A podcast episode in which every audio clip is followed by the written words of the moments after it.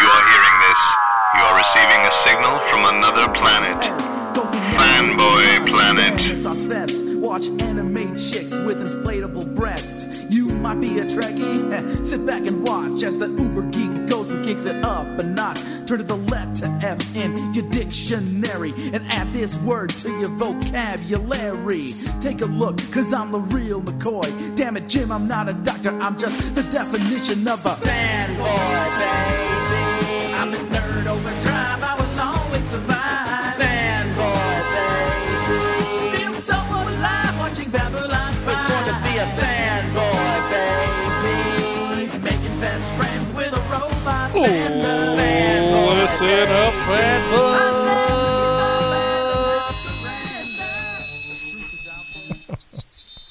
On those dogs howling? The Fanboy Planet podcast. And here's your host, Derek McCaw!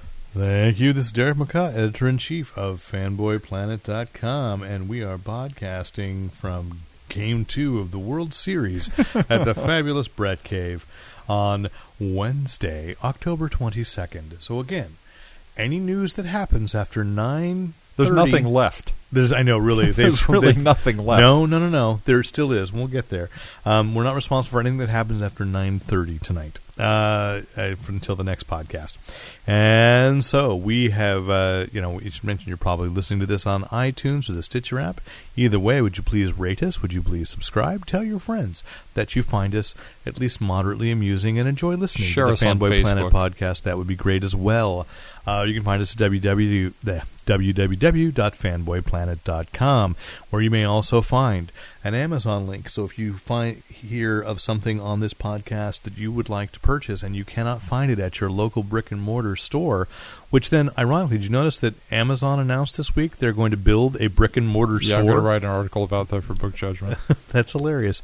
I mean, if you don't mind, I'd like to cross-post that because that affects everything. And it's like the world's longest con. Because they said we're going to destroy all the brick and mortars, and then we're going to be the only one, and then we're going to open a little mom and pop bookstore. Exactly. So you can purchase it on a link at fanboyplanet.com, where also you can donate to us on PayPal if you so choose. Thank you. That would be nice.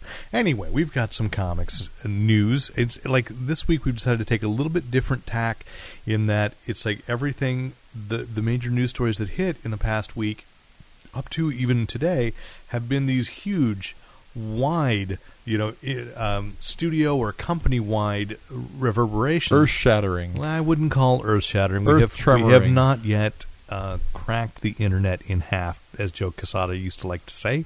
But we do have a lot of big topics that I think when you talk about it, you just mention it, that's going to go for like 10 minutes. So there's comics news. Good Lord, there's comics news. And it's interesting comics news, and I think I'm looking forward to Nate's insight on the Marvel side.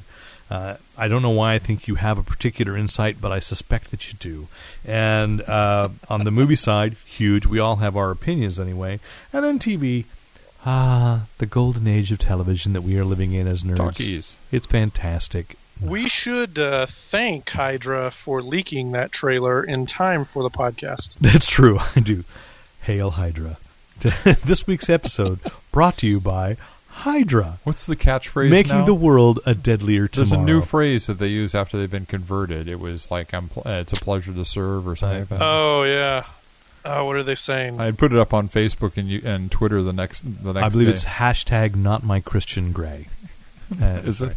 I saw a trailer for 50 Shades of Grey last night, and I went, really? Really? You had an entirely different picture in your... No, I have no idea. It was just I went to see Gone Girl, and then they showed the trailer for 50 Shades of Grey, and I'm like, all there is to this is, again, I understand, because I mean I know it is literally, it's basically porn with a budget. They're calling it mommy porn. Mommy porn. Yeah. Okay. Well. Okay. Let's get to unrepentantly immature boy porn by talking about comics, shall we? We should. I don't like this as a transition because the first thing I'm going to say is that, and perhaps, Nate, I don't know if you've seen more reference to this than I have, but the first thing up was this concept that this week has crossed my radar, and I hadn't seen the imprint mentioned before, but perhaps Joe Books. Are you familiar with this imprint, Nate? Joe Straczynski? Joe no, Books? It's not Joe Straczynski. And those are Joe's comics, right? That's Joe's comics. So Joe Books confused the heck out of me. The first impact, I guess, was that they announced that they were going to have a graphic novel adaptation of Frozen. So Joe Books is Disney's separate move into the graphic novel market, and I've got to go home and check my copy of that Space Mountain graphic novel to see if that... I thought it was under Hyperion. If it was Joe Books. If they had a Joe Books imprint on it, because apparently, and by the way, I think I read it's 100,000 pre-orders of the Frozen graphic novel, Frozen Mania, showing no signs of slowing. And when you were saying a couple weeks ago about how S.H.I.E.L.D. had this great budget for the TV show because they had Blizzard, I realized why. It's because they had to do a little research for Frozen on Once Upon a Time. And so they tested it so on they S.H.I.E.L.D. could do Elsa, because it's the same special effects artist doing both, because they're going to use that effect a lot this year on Once Upon a Time. Elizabeth Mitchell, fine actress playing Elsa. Anyway... I don't even know why I know that, but 100,000 pre-orders for the Frozen graphic novel. That's a lot. That's a lot. And we're talking for a movie that is already almost a year old, and there's also going to be a manga adaptation. But why Joe Books became... Was that a Christmas release? It was in November. Yeah, it was. I took my kids for Thanksgiving last year. Okay, Thanksgiving. Okay. Yeah, just as Big Hero 6 is going to be November 6th. Okay. So... But then today they announced, that they're going to gather up the Darkwing Duck stuff that had been done for Boom Studio and taken away, and Marvel's not going to reprint that. It's Joe Books is going to gather up that into one volume and then do a Darkwing Duck ongoing series, which if you're apparently, and this is one of those, again, it sort of passed me by wrong age, like I had started teaching, and so I was never home in time for Disney afternoon to watch Darkwing Duck. So, but I know that there's a generation of people that are just huge fans of that show. And I think we were recording it for Justin. I remember seeing any number. But here's the even bigger thing: Joe Books is going. Disney, here's the move. Yeah, has officially taken Big Hero 6 away from Marvel. Wow. And Joe Books will be producing an ongoing Big Hero 6, and they want us to forget that there was an X-Men related version of Big Hero 6, and now it will be the movie version, which will be appearing in comic book form. And by the way, I was at the Disney store a couple nights ago and saw the toys, and that's when I realized, oh my gosh, it's only like 2 weeks away from opening, and where did my fall go? You'd mentioned a couple weeks ago that Disney did not want Marvel to reprint the prior effort. The prior effort, yes. Which is probably, I'm hoping, going to shoot up on eBay. Yeah, because I have an extra copy of the $8 trade. You can't call it a trade paperback, but they gathered up the 4-issue miniseries into one volume. They were doing that. Marvel was experimenting with that, making kind of an affordable. It was still a comic book. Oh, okay. But it was still stapled, or was it square bound? Still stapled. Okay, $8. So I have that because the artist on that had been local for a while. He moved, I think, up to Portland a year and a half ago. So I picked it up when it came out because I knew that Disney was going to do it, and I did. I went back a few months ago and picked up a second copy of it because it's still easy to find. And now it's going to be harder and harder because Disney doesn't want that version around. It is kind of interesting, though, that they would create this whole new publishing house for their comics when they've got Marvel in play. It's just like they don't want to staff them more to handle more books, or they really think the imprint is going to matter that much. I suspect that Disney is thinking in a more traditional way. Uh-huh. Which is that Marvel is seen as a teen boy and young male adult. It's still kind of, even with the moves that Marvel has very clearly been making, good ones towards creating female heroes, although I say that on the week that they're canceling the latest version of She-Hulk again, that she cannot catch a break. And then they almost canceled Ms. Marvel, but again, there was enough. But that it's seen as more hard action, I think, and then they see it as a different market. And this is my suspicion. I have no inside knowledge whatsoever into the inner workings of Marvel. When I said, I'm not saying it for you, I'm saying it for anybody listening. It's like, and that is too, if anybody else knows of something, please write in to editor@fanboyplanet.com and help me here, enlighten me on maybe if you've seen an article that I have not, or somebody's point of view that I have not. But Marvel has had multiple imprints. They've had Epic. Well, I know they have. And they had Star Comics. They've done kids' books, and it's obvious that there are. But even when you see Rocket Raccoon, which should have been, my only disappointment with it is it should have been a more kid-friendly book than it actually is, but I still let my son read it because it's Rocket Raccoon. What are you going to do? You're talking about the latest miniseries. The latest, it's not a miniseries, or it's an ongoing series, because Guardians of the Galaxy, thank you, James Gunn, has become this huge. By the way, also, my son said the strangest thing, but it warmed my heart. We were playing the Guardians of the Galaxy Awesome Mix Volume 1 CD, and he said he didn't realize it was a CD, and he said, because kids today buy things song by song, do you have the Pina Colada song? And I said, yes. And he goes, lucky, because that is the greatest song ever. Wow. Which when I was 10, when it first came out, I thought so too. I didn't really realize what it was about. Hey, they got together at the end. It's just kind of funny that, my son, poor boy, has the same taste in music at 10 that I had at 10. But anyway, back to Joe Books. Sorry for that little diversion, or spider web, if you want to keep it a little more Marvel subject. Thematic. It is interesting that they're doing this as separate, and I think it is because then you can see it as more kid friendly and more. The girls who are into princesses, because you're going to do Frozen. You can do they've said from time to time that they were trying to create. They've been trying to leverage a way that they could create the princesses. At one point, there was a pilot, at least scripted. I don't know if it was ever animated. Of the Disney princesses, were all going to live in the same kind of vague kingdom, kind of drawn together in a house. Don't do that, no, because that. I don't want to accidentally lead someone astray to that show, which has a Disney princess parody. But we know there's going to be a live action on Disney Channel, a movie about the children of the villains. School age. They're all at high school, and Kristen Chenoweth is playing Maleficent in that. Yeah. So, I mean, there's a thing where you can tie in, because the reality is, because I just walked into Barnes & Noble with Luke a couple weeks ago, seeing all the Percy Jacksons. There are graphic novel adaptations of every Percy Jackson, which is published by Hyperion.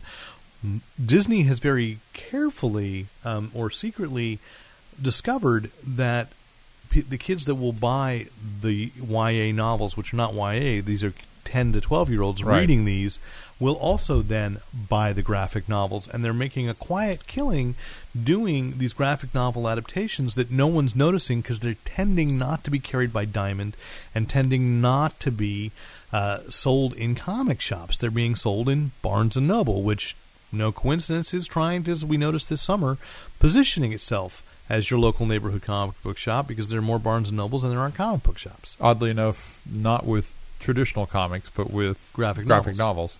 Well, and manga. But as we've talked a couple times, for me, that's a point. Last week over at Elusive, the artist on East of West, remind me again, Nate, I love him, and I'm blanking on his name. Now I'm blanking on his name. Thanks a lot. Well, I don't know what your excuse is. I'm old. I've been taking this Nasacort, and I think it's affecting my memory. There it is. Nick Dragotta. There you go. Rick just flashed the cover at me. I couldn't even read the name, and that's all I needed was, why don't you pass the time with a game of solitaire? And that's, by the way, if I've triggered any assassins, I'm sorry. But Nick Dragotta, and I said I bought the trade paperback, Volume 3, to get it signed because I have all the individual issues, but I haven't read them yet. So it's more convenient. And he said, I think it actually reads better when you do it all at once in these story arcs. I said, that's how I feel. It's like I'm getting to this point now. It's like, give me the cover bound, because I'm not buying for the chance. What I just said about Big Hero 6, notwithstanding, I generally don't buy for the chance of flipping it for a profit. I just want to have the story. Right. And so I'm happier to have them in the trade paperbacks, because then I always know where the trade paperback is and not which box the individual is in. It's on my shelf. I can easily pull it if it's a good story. And if it's not, I'll sell the trade paperback back, you know, or something. You don't label your boxes? Dude, let's not get into it on the air. This is a whole other show. We were just talking about this tonight. I don't know if it's worth the whole show, but, you know, because it's going to. What do you do with your comics? No, burn them. There's a lot more. And then that's 2 minutes. There's a lot more to talk about. Shortest podcast we've ever done, even shorter than the Superman Returns review. I've got guests that I want to have on. We should get some professionals to discuss. Absolutely, we'll do this. But I have been rebuffed by a couple of guests this week because I'm just saying they're all East Coast, and it's like it's too late. So I'm going to have to figure out sometimes to get a better way of recording. Maybe on a Saturday. Yeah, possibly. We've had a couple of offers that they just said, "No, we can't do it." So, so that's the Joe Books issue. It's interesting, a new imprint coming, and because for a while this has bothered me, like, what are people doing with the? I mean, IDW is going to do another Masters edition of Carl Barks' Uncle Scrooge work. Yeah, IDW has all the classic stuff still, right? But or they were just giving it. Well, but those are those big oversized archive artist edition things, and they're doing it with Marvel too. They've got an agreement with Marvel. I don't know why, I don't know how, but it's happening because they did the Walt Simonson Thor. But that's fine. But there is, as much as it pains me, there are kids in particular who will say, "But it's old. I don't want to read it if it's old." So. Who's generating the new material that's going to hook the kids? Mm-hmm. And the Disney properties are like, well, there should be a Wreck-It Ralph comic. There should be, should be a Big Hero 6 based on that version. There should be a Brave comic for that matter. Ongoing Incredibles, which Mark Waid had done 4 issues for Boom. So, you know, there's a lot of titles in IPs, to sound like we're businessmen here, soulless. Intellectual property. Yes, I know. I'm just telling you. People. We're going transmedia, which is just transmedia, meaning it crosses the media. And comics and graphic novels are, again, rising, and we need to have kids being able to pick the stuff up. On the flip side, let's get to the big two, because they both did two interesting things. Oh, well, they both did one interesting thing each. Big Hero 2. Big Hero 2. Marvel Comics. Is basically, I believe, now Nate maybe again could correct me with my timeline, but I believe the first announcement they made was an image of Kitty Pryde surrounded by a bunch of X-Men from different versions, and Kitty is the version of Welcome to the X-Men, 131, Uncanny X-Men 131, and it was because Marvel said it was the year of future past. And then every day since, for about 5 or 6 days, they've released 2 or 3 images that have been like every major event. And at first I thought this was tying into some of the Marvel movie news, which we'll get back to, which was Civil War. Yeah, they said, "Oh, Marvel's going to go back and revisit the Civil War." And it was like, and it was the first thing was maybe that was the first thing that got released because people were like, "What? What more is to be said about Civil War?" And I was thinking, "No, clever Marvel," because they just announced that was going to be Captain America 3. Or some version of it, yeah. And then they went and they so Civil War, and then Secret War, and then thank God not Secret Wars 2, but Secret War. Think of the album, and think of the soundtrack. And I'm running out of crossovers to go. World War Hulk, Planet Hulk. There's going to be they've just been pouring it on of all these. Anything that was the big event is like they're all going to get revisited in 2015, including today, Old Man Logan, and I'm just perplexed by what Marvel is planning to do in 2015. And my only theory, which is again about as wise as that, a brontosaurus starts thin at one end and gets thick in the middle and thin again, because a brontosaurus doesn't even exist, people. That's just something from my childhood. That it's true. I still can't remember what the new name for it is, but Brachiosaurus. Maybe it's the Brachiosaurus. Yeah. Somebody write into editor at fanboyplanet.com. We need the mail. We're lonely. So, is that we know that Marvel's coming towards a big earth-shattering event. Time runs out. and we know that worlds are coming together, and maybe what they're doing is showing how it played out. It's like maybe it's a series. It's an Apatosaurus. Thank you. Yep. I love having you on color there, right there with the eye bag on. So, anyway, my hypothesis, which I think is completely off base, but if we're right that Marvel's going to essentially reboot again, not again because they never have.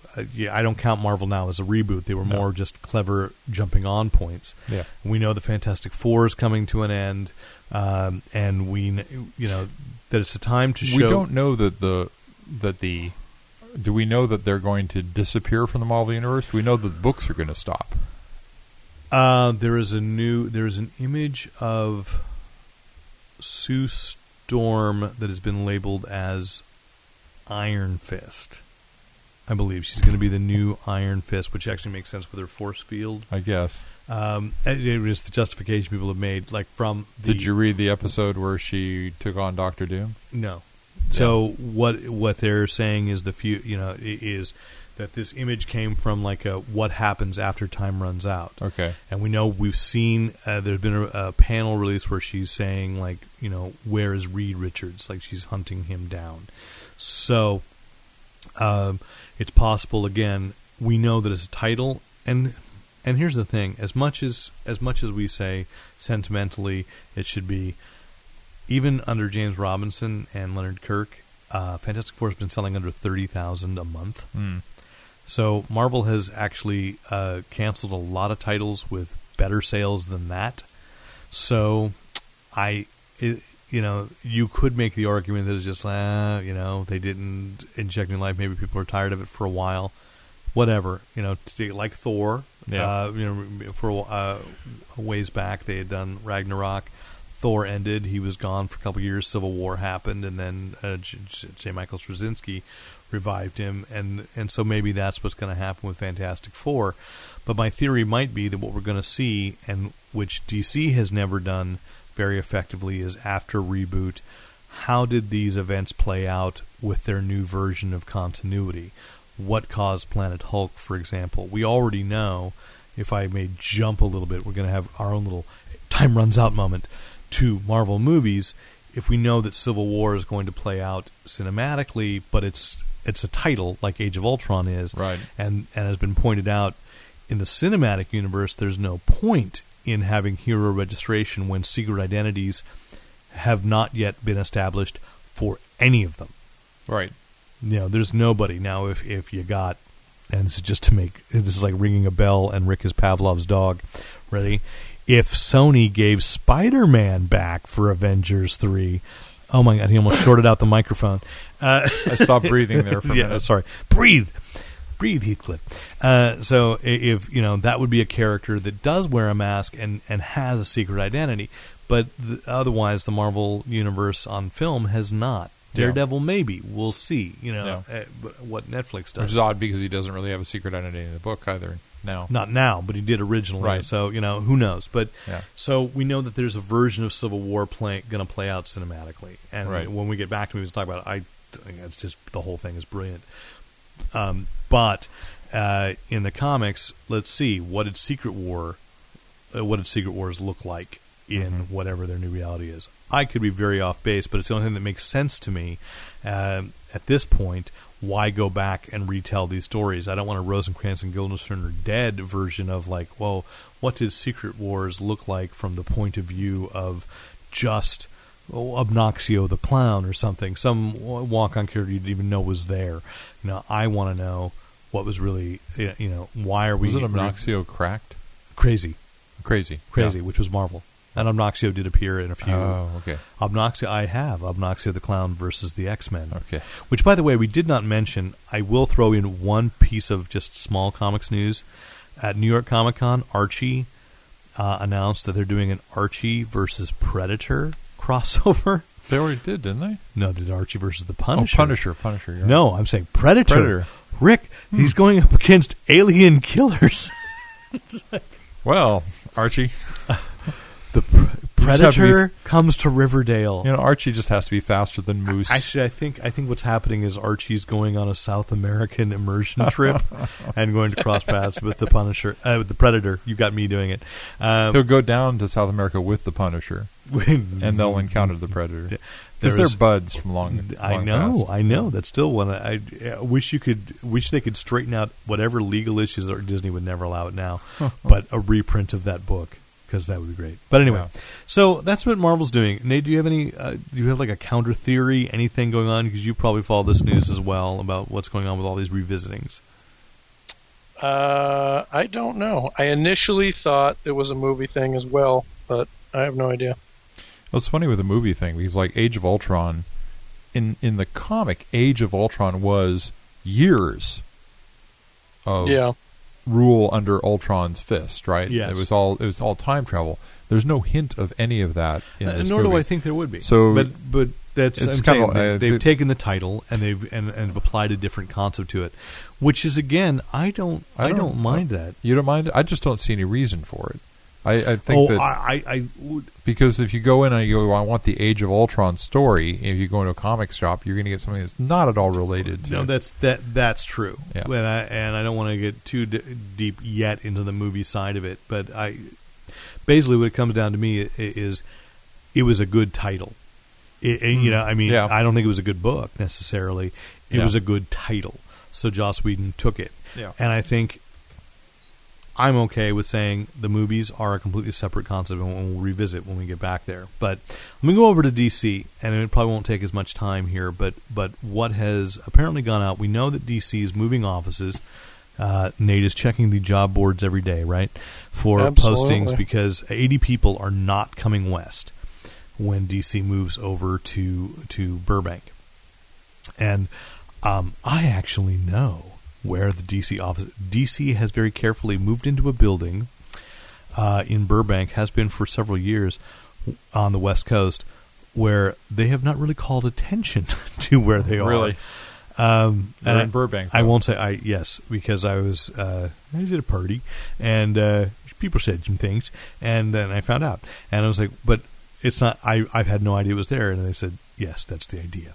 So... It's at this point, it'll probably because they don't want you coming to visit. I know, it's like why? So and then they were unsuspecting at a party, and I showed up. Hi, hello. Can I have some action figures? Anyway, the 80, they're moving west, and we know that they're going to have 2 months where they've been banking books that are kind of either out of continuity or in its own continuity, which may be revisitation of the old. We know that, which I like that Bleeding Cool's called it.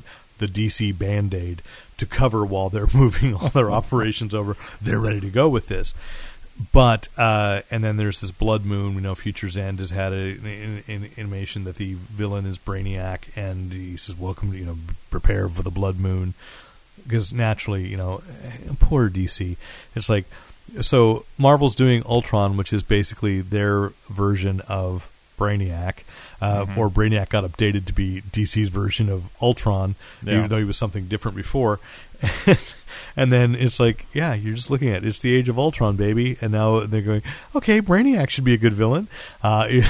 So I know the average fan, because I was just reading a website this week that said they complained about like the flaws is like you've got this difference between there's the people that are movie fans.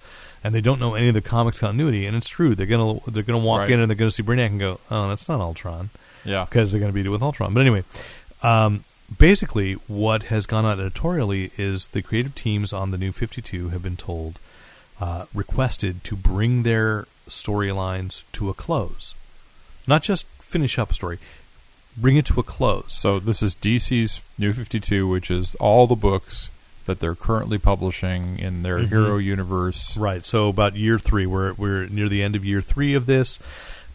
Now, we're not saying they're going to reboot again, because that would be crazy.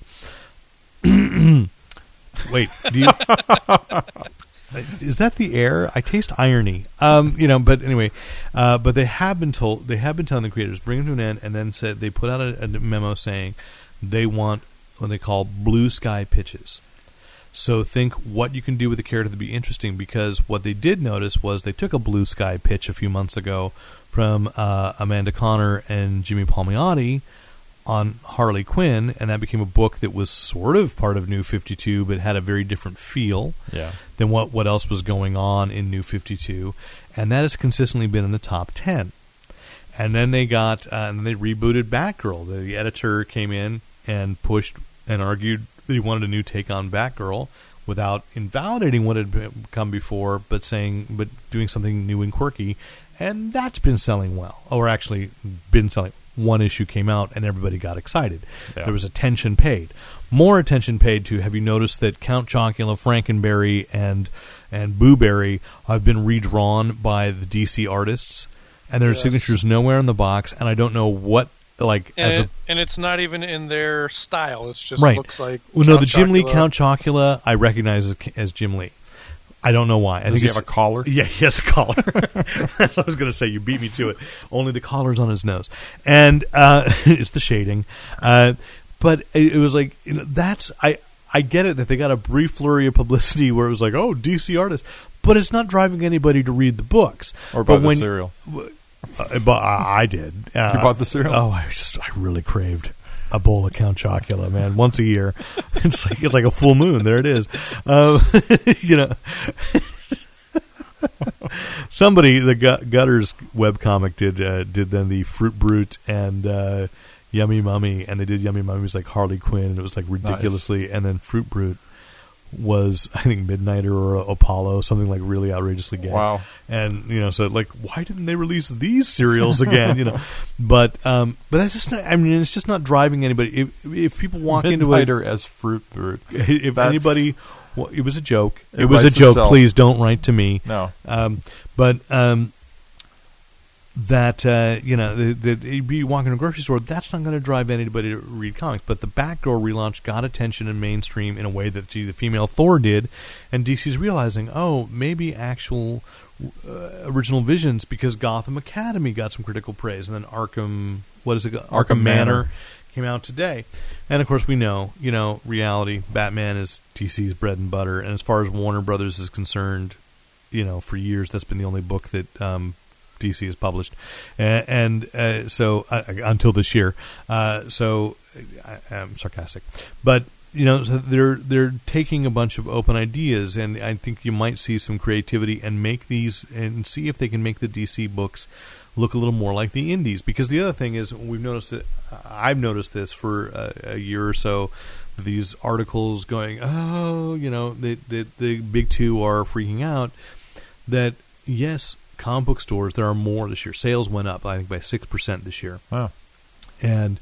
But the sales didn't necessarily go up on the big two.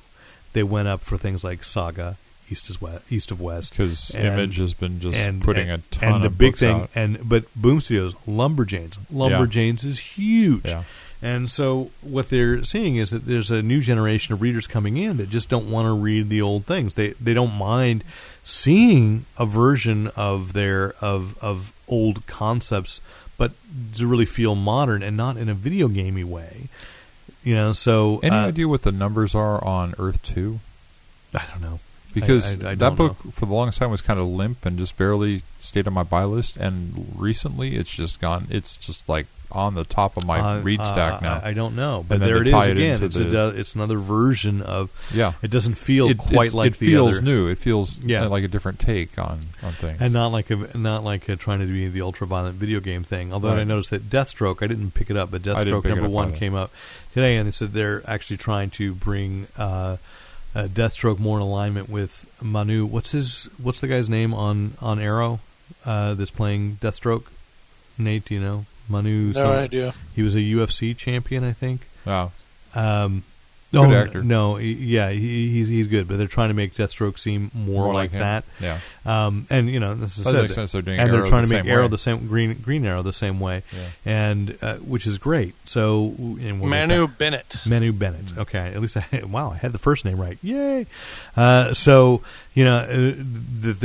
seeing this because.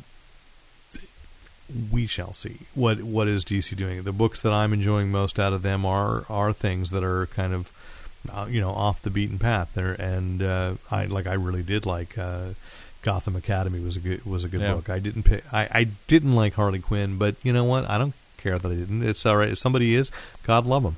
You know. On the other hand, my favorite book still that they publish, Batman and Robin. Well, and this should come as no surprise that they did. Spoilers, solicitations for January books, and of course, what is it that at the end of all this, gee, Damien's back. But exactly because Damien felt fresh. They should have they should never have killed him. I mean, I do understand. And I was reading this, people going like, Grant Morrison's going to be upset. And I was like, Grant Morrison knew damn well they were going to bring Damien back to life. Grant Morrison is one of the most forgiving people of comics continuity on the planet. Well, considering that he made the Batman Azura now. That's one of the posters on the Lego Batman. I got a poster that has a Lego Azura now, which is going to be in Lego Batman 3. That's awesome. Yeah, we'll get back there. So, anyway, the big two are responding, trying to do some wild things, and we'll see. But the big news, let's go to movies, because that's where the big stuff happened. This drew me out of a sort of self-imposed month-long retirement from writing on Fanboy Planet. Yeah, was the DC slate, and this is the Warner Brothers weirdness. You finish New York Comic Con, where you have 150,000. Bigger than San Diego. Wow. 150,000 people come to San Diego Comic Con. It's 140, right? 140. So you get they did an estimated count, and this was no counterfeit badges, everything. 150,000 people at New York Comic Con. Wow. All right. So that's where is that held? Is that the Javits Center? Is it in Manhattan? I think it is. Okay. The one time I've been in New York, I didn't see it. I didn't check the area out. Maybe next year. With a new job, I can take some PTO and fly out there finally, because people keep asking me to go. Yeah, and but will you pay me? No, only once. I want to be fair. I won't say on the air who, but one time a publisher did ask me if I wanted to go, and they were going to pay me, but I couldn't because of my job. And so maybe now. Stupid darn jobs. These needs to eat.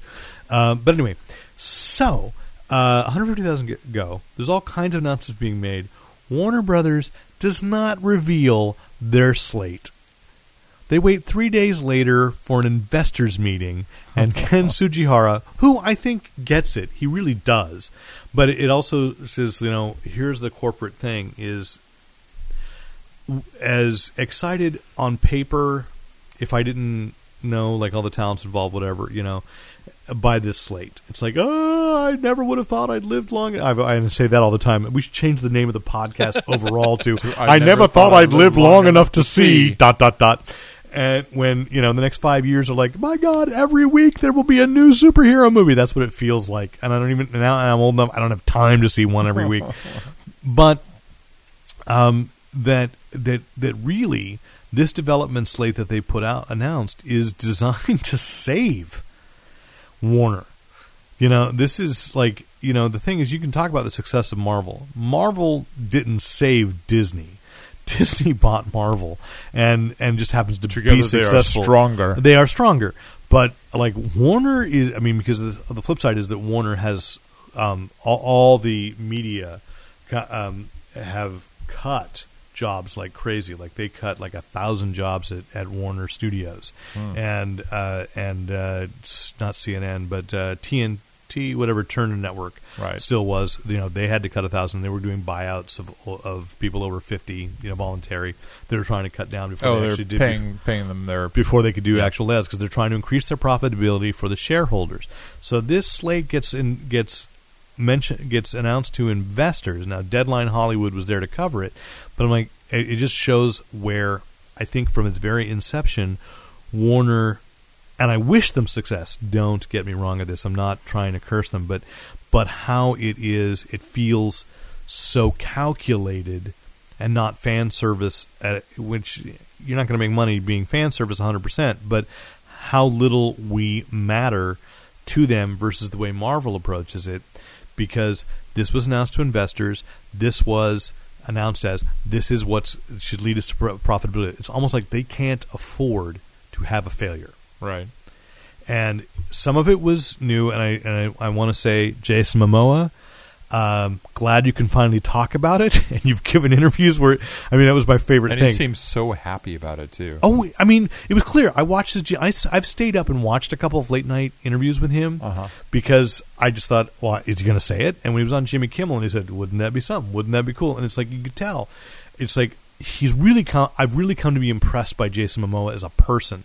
Yeah. And to be honest, that he would not, in a way that Dwayne Johnson was like going, oh, I might be doing Shazam, wink and wink, you know, I'm going to be black, you know, and Jason Momoa is not. Jason Momoa has been like, look, it's their pool, you know. I don't know if that was the metaphor he used. Their pool, yeah, I'm going to play it, but it's their sandbox. I think he used the sandbox metaphor.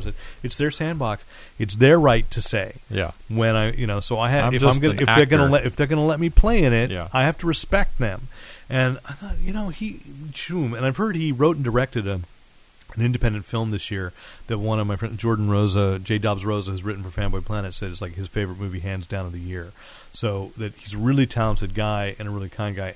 And you know, as much as Conan the Barbarian was not a great movie, he was actually a really good Conan. You know, he was really good in Stargate as well. Well, and let's be honest, he was damn good in Game of Thrones. Oh, yeah, yeah. You know, I don't think the role that he had in Game of Thrones was all. Wait, what do you mean he was good in Game of Thrones? Spoilers. Season 1. Okay, a couple of flashbacks, but okay, but yeah. On Stargate, I love the characters. Yeah, he played. Yeah, yeah. Okay, so I didn't watch Stargate, but you know, he's always seemed like a very charming guy and a guy who's been very friendly and kind, and just you know, one of those people I don't begrudge. Like I ever do, but you know, begrudge a moment of success. This guy's worked hard. He's been on the fringes. Great for him. You know, I'm happy. But so they announced this, and it was like 3 movies a year, which we already kind of knew. So starting in February of 2016, we get Batman v Superman, which, good lord, okay, is going to be leaning, by all rumors, very heavily on Dark Knight Returns. Yeah. Because they it seems like, again, now it's the Jason Momoa thing of Jenna Malone has been rumored that she's playing Carrie Kelly, that she's going to, as the female Robin. And she was on the set. Wait a minute. Batman Superman is 2016? Yeah. Wow. February of 2016. Do they have anything for next year? Nothing. Everything starts 2016 to 2020. Moly. 16, 17, 18, 19, 20. 5-year slate. But it doesn't kick in for another full year. So there's still plenty of time for them to screw up. Oh, yeah. Don't get me wrong. It's like, but they're almost done. Wait a minute. We got to put that in the schedule. But they're almost done shooting because Momoa and Ray Fisher playing Cyborg. Yeah. Ray Fisher gave an interview and said, like, this is a funny thing. For 2020, there's going to be a Cyborg movie. And the first Ray Fisher heard about that there was going to be a Cyborg solo film was when the rest of us heard there was going to be a Cyborg solo film. He knew he was signed for Justice League. He didn't know they were planning to spin him out as a solo. But he also gave an interview this week where he said he's already shot everything for Batman v Superman. So everything's going to be special effects. So a year of special effects building. A year of special effects work. But anyway, if Jenna Malone's playing Carrie Kelly, and so apparently it's like, no, it's just like this extra gave an interview and said, oh yeah, I found out there's going to be a female Robin, blah, blah, blah. Rumor has it, as of this recording, I don't know if this is true, and just to say, but several sites have reported. But I know how reporting goes. Yes, is somebody says the story wish fulfillment versus is that Warner Brothers is suing that extra for breach of NDA. Wow. Because that was a secret that Jenna Malone was going to be, especially if he signed an NDA. If it's true. Well, wait. So here's the rumor. That the lawsuit, and they won't get it because that will just like destroy a human being, is for $5 million. There is no extra in Detroit who can afford to lose. Not all the Oregon Lakers. Not all the Oregon Lakers in the. Detroit's a mess. They must have a really good liver. You know, I mean, I just get socially conscious for a minute that you know they ruled this okay that they've cut off water to neighborhoods in Detroit because the people are so far behind in paying their water bills. You want to... A film crew is not going to save Detroit, and it's really becoming RoboCop, and there is a haves, a have and have not. The mainstream... I sound paranoid. The mainstream media is not reporting enough of that there are tens of thousands of people in Detroit who literally do not have access to drinking water. Bill Gates needs to go in there. Yeah, I mean, that's no joke. Yeah, but I'm saying that's how far gone things are over there. And Warner's filming. You know why? Because it looks like Metropolis after Zod went through it. Yeah. Anyway, so that's Batman v Superman. Then we're going to get. We knew there was going to be a Justice League. We got a Wonder Woman film. So these were essentially each year following. Yeah.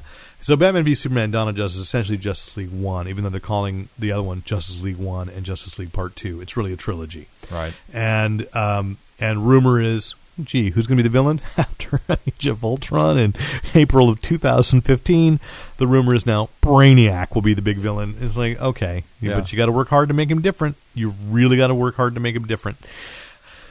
So, you got that. We're going to cover Age of Ultron too, right? Yeah, we will. Okay. And because we're going to talk Marvel in just a minute. Yeah. But you got Wonder Woman as a solo film with Gal Gadot. Again, no surprise there. Yeah. Finally, there's an Aquaman film. We know that. Jason Momoa finally gets to talk about it. They officially announced Shazam, even though Shazam is from... So that's five already. There's a Flash. This is probably the most controversial, is on the eve of... They make this announcement after the Flash pilot starring Grant Gustin gets record ratings for the CW. The premiere. Yeah. Yeah. Well, I mean, it was the pilot episode. It was the pilot. It was completely unchanged from what... But you had seen the pilot earlier. Yeah. Other people had too. But I'm saying, but it's the pilot. You know, It's the premiere episode. Gets record ratings. Week 2, it was still doing well. I don't know what the ratings were on last night's episode, but last night's episode was good too. Yeah. And they announced they're going to do a Flash solo film, and Ezra Miller, the kid from The Perks of Being a Wallflower, and We've Got to Talk About Kevin... is cast as The Flash. They haven't said if it's Barry Allen or Wally West. It's probably Barry Allen. So the thing is, already we know now that, unlike Marvel, Warner Brothers is taking the tack of, we're going to keep our movie universe and our television universe separate. And the thing I see, and actually Lon Lopez called me about 5:30 tonight, and we were talking as I was driving over to the comic shop about, like, well, did you see it? What do you think? Blah, blah, blah. And we were just talking about it. It's like, what Warner hasn't gotten that Marvel sort of has is that that what people are going to see really isn't actor dependent. It's kids aren't going to go in to say, "Oh, Ezra Miller's going to be the Flash." It's they want to see the Flash, right?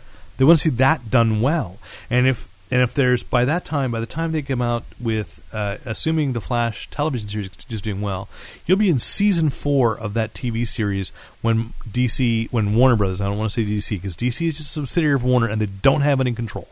And, you know, this is, I don't think they had much say in this, if any at all. That you're going to be in season 4 when Warner Brothers is ready to release a Flash movie. And people are like, well, no, they should cast Grant Gustin. I'm like, no. If they announce this guy 4 years in advance, basically, it's because, and I knew this, and I put it in the article, he's already filmed his part for Justice League in Batman v Superman. Ah. And that was confirmed by the kid playing Cyborg, Ray Fisher, this week. So... You know, so you got that. You've got the Flash. I think it's appropriate though, especially since those shows are CW shows, and the pacing and the character motivation is all. I'm just disappointed because different. I do understand that, and it'll be interesting. We shall see. But Warner Brothers, what they accidentally discovered when Green Lantern came out, they tried to push Ryan Reynolds really hard as their answer to Robert Downey Jr. Uh-huh. Celebrity-wise, push him out there the way that Robert Downey Jr. took it. They didn't understand they had to take, you know, that just came out organically. Downey was so grateful for what Iron Man did for his career, he became that Marvel spokesperson. Yeah. They have a DC spokesperson right now, and that's Stephen Amell. That's Green Arrow. And I think it's a mistake not to set up a way for him to cross over, because he is out there pushing. He is going to be Arrow in the Lego Batman. He's in the game anyway, because that's the other thing. I mean, here's the confusion. So, in addition to those, you've got Cyborg. We've got There's going to be a Green Lantern reboot in 2020, which I suspect will be Jon Stewart. I would like to see that. I would like to see that there's already... because nobody's talking about who's cast as Green Lantern, but it's not Ryan Reynolds. So I'm hoping that it's already Jon Stewart in Batman v Superman. And I don't know who that actor will be, but I'm hoping that's true. Because, one, it makes it a lot more, ethnic. Or they said that there's a new... and I'm behind on this, but that there is a new... woman who is wearing the ring in the comics. I'm not reading the book, I'm not either. So, again, someone could write into editor@fanboyplanet.com and educate me on this and tell me, boy, dude, you should be checking it out. She's a good character. So there's a possibility that it might be even a woman, which would be, gee, I sound so sexist. What is that? A woman wearing the ring. Yeah, that'd be awesome. That'd be great. Yeah. A woman of color, rather than putting, this is because for Justice League, Hawk Girl or Hawk Woman doesn't make sense. So we shall see that. And so you got three Justice Leagues. You've got Wonder Woman. You've got Shazam. You've got Flash. You've got Green Lantern. You've got Cyborg. I'm missing one character that. No, I'm missing two. But because outside of that, they still say, two Justice Leagues. Okay. No, maybe I've already done that. They've abandoned Justice League Dark. They've abandoned... No, they just didn't say anything about that. So here's the other thing that went up. Okay, so... But the other thing is, Ken Sugihara also said, and we've probably got a couple of other Batman and Superman solo films where we'll probably show up there somewhere too. So, there's a Lego trilogy, Lego Batman with Will Arnett. They also announced that there's going to be a Lego Batman Cartoon Network show called Beleaguered, special of probably 45-minute commercials. Once the commercials cut out on the DVD, it'll be about 45 minutes. So, an anthology? No, it's about Batman kind of having to join the Justice League, which has formed without him, in DC Batman in Batman Lego 2, DC Superheroes. So there was sort of a Justice League there, and then that's kind of the plot of Batman 3, the video game. So this is going to be because somebody's kidnapping the Justice League, so he's going to be the one-man Lego Justice League and rescue them and then join them. So, but that's not going to be Will Arnett. That's going to be a separate continuity from the Lego Batman movie, okay. Which then there will be a Lego movie 2 starring Star-Lord, which is just kind of odd. And so just overall, a little confusing there. They also announced the Fantastic Beasts and Where to Find Them, the next Harry Potter trilogy, which I would not be surprised at all if we see that Daniel Radcliffe will get lured back in to somehow make an appearance, is it being told by Harry Potter as a 20-something reading back. It's going to be like Harold Princess Bride. Potter. He's on the bed, yes. Corner of the bed, talking to his son. As you Expelliarmus. I go by Harold now. What? Oh, Harold. Yes, he's Harold Potter. So they announced those. So they've got Lego, Harry Potter, and Lego Harry Potter, I wouldn't be surprised, and DC Superheroes to save them. Now, the question you ask is, and I did the same thing, things that had been mentioned before is, Metal Man had been rumored, and that was left out, but I suspect, because Sugihara left it open, that there might still be other things being developed. One, I suspect that Shazam is going to be a New Line film and not a Warner Brothers, right. So it's in a separate universe.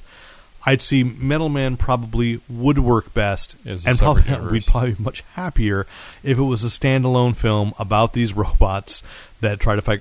If they were somehow a lot like Big Hero 6. Yeah, I was thinking CGI as well. Yeah, let's just do it. Let's just see it. Okay, and the other thing was Justice League Dark, but Justice League Dark is on the Guillermo del Toro. I might make it when I get around to it list.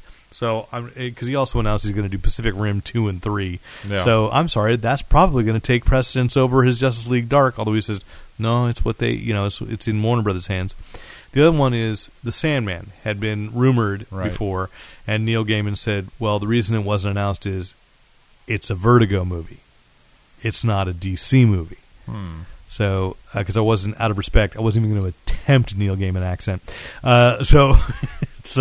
It's Vertigo, which means also there's been a rumor of a Fables movie coming, and there was one other Vertigo concept. We know Lucifer's going to TV, but There was another Vertigo title that they were talking about developing as a film, and now it's escaping me what it might be.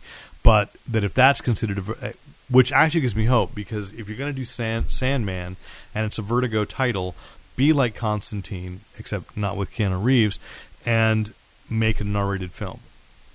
Do it, because that's what it should be, and Fable should be. I mean, especially after playing A Wolf Among Us, which my daughter didn't have to keep rushing Luke out of the room because they're saying inappropriate words.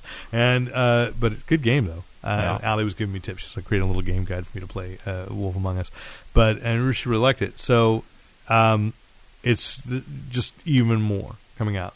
So. It's a lot of pressure. Is again my feeling for these films. It sounds exhausting. It sounds exhausting to us as fans. Yeah, because they need someone like me to come work for them, help them get it all.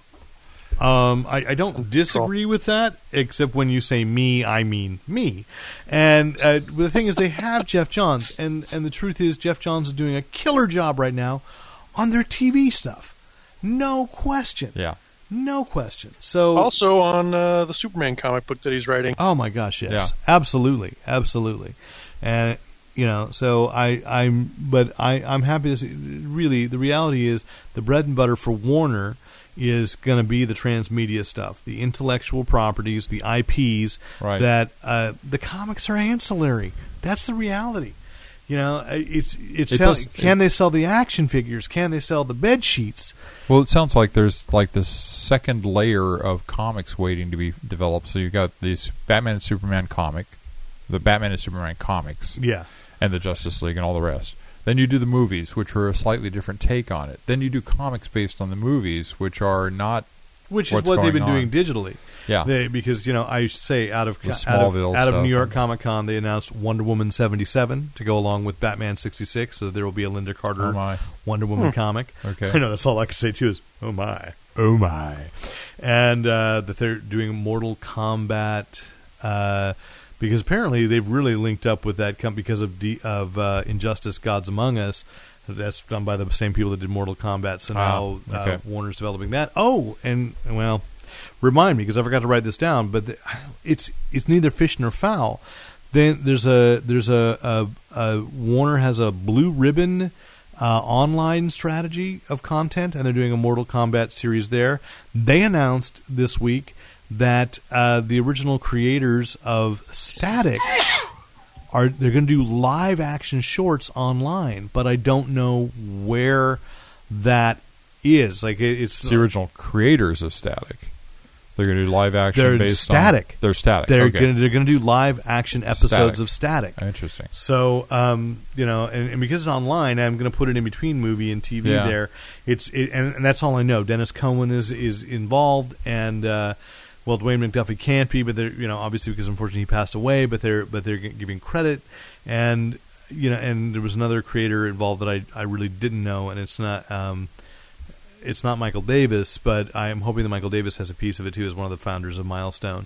But the fact that they're doing that, they're looking to it, but I don't know where the outlet is. Just like I didn't know when Children's Hospital, a show I love on Adult Swim, started out as part of Warner's online strategy, and I didn't know they had one.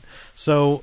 With all the moves, we'll talk about that on TV, with all the moves that are happening with networks going to the internet, because TV, as we know it, is about let's just start the stopwatch at 3 years and counting down because of what's going on. We're going to cut the cable cord, as they say. Yeah. The business is about to change again. But before we go there, let's go with the real movie-to-television transition, which is Marvel. Marvel has played us so brilliantly through the medium of Robert Downey Jr. the past few weeks. He's a medium now. And we talked about it on the last podcast that we did about how he was saying, well, I'd do Iron Man 4. No, I wouldn't. No, I said, would. And then it came out while you were off at a couple of conferences that he's going to be in Captain America 3. Not only that Ike Perlmutter wanted him to have a very small part in Captain America 3 and just kind of age him out and go, boom. And he said, no, I want to be big. So that's why they're going to do Civil War. And I think it's brilliant to make this, what's next for Captain America as far as ideologically? You've seen him. He's taken down Hydra. He's taken down S.H.I.E.L.D., basically dismantled the corruption within S.H.I.E.L.D. Right. And what's left? He's got to turn. He's got to prove that either there is or isn't a place for his looking out for the little guy brand of hero versus who Tony Stark was. Right. You know, and so they'll take the name Civil War and maybe play that into Avengers 3 as well. Maybe make that two parts, and then Avengers 4 will be where Thanos comes in. Because, you know, I don't know. I guess a lot of people have lost. I think with Guardians of the Galaxy being so successful, it's almost like you want to see Thanos get played out there now. You know? Because they seem better positioned to be the people that are going to face down against Thanos. Well, it's kind of like the characters out in space have more Thanos skin in the game, right, than we do, right? You know, and so it's much more obvious. So if we're tearing each other apart here, if the humans are, you know, right, on Earth tearing each other apart, I think that's brilliant. And so I'm all with that. And then who knows where the next characters are? We still say there's a little thing about Ant-Man where Adam McKay said, "Oh yeah, Edgar Wright's script was great. We rewrote it. Paul Rudd rewrote. He's a great writer." And blah blah. I'm like, well, what else are they going to say? Because now you got to put this good spin on. Although, admittedly, look, the reality is that the biggest movie Edgar Wright has made up to this point, because he's not on Ant-Man anymore, still is not seen by a quarter as many as saw the Avengers. Right. So when you look at it from a business standpoint, Marvel isn't crazy having let him go, but you've got to put a big spin on that. There's the quirky Edgar Wright thing, so you don't make alienate his fans. Adam McKay, good writer, deep thinker. You know, even though he's done some very goofy comedies, and Paul Rudd, great actor. You know, I mean, so we look forward to Ant-Man, seeing what goes there. And you know, that's they just played us. They just played us really nicely with and then the other big thing is every day it feels like not only are they releasing a new visiting back to an old comic book storyline, but who's going to play Doctor Strange today? Yeah. And I think the only name I haven't read, the three names that I haven't read for Doctor Strange: Nate Costa, Rick Bretschneider, and Derek McCaw. Oh, I've been meaning to talk to you about that. No, because they took Joaquin Phoenix's agent, said basically, no, Joaquin's already turned it down hard. Yeah. But they're talking, you know, Johnny Depp. They're if you've had a vaguely successful movie in the last 5 years and not already been, can I blow your mind? Cast as somebody who are you going to blow? Okay, they probably named him. No. We haven't, but I think. Okay, so Doctor Strange is the Sorcerer Supreme. Yes. He is not someone who solves problems with his fist. He is not... He's fit, but he's not muscle-bound. Right. No, he's not going to be muscle-bound. He can be a slender man. I don't think he should be a muscle-bound. I think it should be Jim Caviezel. James Urbaniak. And they won't, because Disney thinking won't allow that. Also, as much as you'd like to, I've seen James Urbaniak in a bunch of different roles. Yeah. His voice never changes. And you're going to put James Urbaniak as the lead, and I love him. Do not get me wrong. I think he's one of the funniest actors alive. He could make casting those spells real. I think he could, but I think his voice would irritate people. Okay, for an hour and a half. He's unfortunately, it wouldn't irritate me, but I'd also, but every time you say Wong, I'd be thinking I would hear him say Dean, and I say that as a man who, it's like there are very few celebrities that I have gotten completely tongue-tied. We've interviewed Doc and Jackson and had no problem. Doc, but when he does, who's the in? No, but let me finish my point. It was like he's the guy that I'm like, I can't. Gene Peebles is who you're thinking, or the clown. The clown, but it's the same voice. It is the same voice, just a different speed. But I've been at a party with James Urbaniak and absolutely could not talk to him because I was afraid of being a complete dork.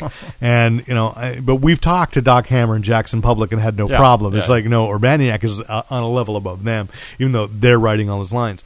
But I would say someone like Jim Caviezel, who was actually at one point rumored to be, he was in the running for Superman because of the logic at one point in Warner, which I know, and it's not their fault for not going with this, is like, because people just don't get it, is like, if Superman's muscles, if his strength all comes from the sun, Why would he be super muscle bound? Okay, I have another one. Okay. And I'm drawing from the same pool just because I just finished listening to all the episodes of the Thrilling Adventure Hour, Paul F. Tompkins. That wouldn't be bad because he could also do his voices. Yeah, yeah. My own problem with Tompkins that they probably wouldn't go with is, as much as you accept, he's a little pudgy. His face looks a little pudgy. So they put him on the same diet they put Chris, what's his name, on? Chris Pratt? Yeah. He'd have to want to. He'd have to want it. And I just don't... I think he would go for it. I don't know. I don't know. I would love that, but both names also. 80% of the people, not necessarily listening to this podcast, but 80% of the people watching this would say, who would read the news on CNN or Variety or whatever, right, would go... Who? I know. And Disney would not allow that to happen. Okay. But it does bring up a question for me, and I realized I just knew that I wanted to ask this question. Was I was at a conference with some coworkers in my new job, and one person revealed herself to be a superhero movie fan, and said that she didn't like that Chris Evans was both Captain America and the Human Torch. That you only get one. Yeah. Who said this? It's a coworker. I mean, I've heard that opinion expressed by other people. And she's saying you only get one as the actor only gets one? As the actor, yeah. You shouldn't be two different people. And Marvel does have a rule that, like, once, you know, we've said is Zachary Levi playing Fandral, that's it. He's not going to get a shot at anybody bigger in the Marvel universe because now he's Fandral, right? So they're not going to double cast over what they have control over. But, you know, you've had Nicolas Cage be, who say he was Ghost Rider, and he was somebody else. Oh, he's Big Daddy in Kick-Ass. And didn't he try for doesn't he have a third one? I don't know why I keep thinking he did, but I could be just wrong. Like, I know he was up for just about everything. But you have Ben Affleck was Daredevil and now is Batman, and so we have a few that have crossed over. And I would say I thought Chris Evans made a fantastic Human Torch when he was cast as Steve Rogers. I was like, no, that's a bad decision because he's a cocky son. He was also in The Losers, so he's actually had three different comic book properties. And wasn't he also? Are we talking Chris Evans? Yeah, no, he was also in Scott Pilgrim. Yeah, yeah. And now you have Brandon Routh being both Superman and the Atom.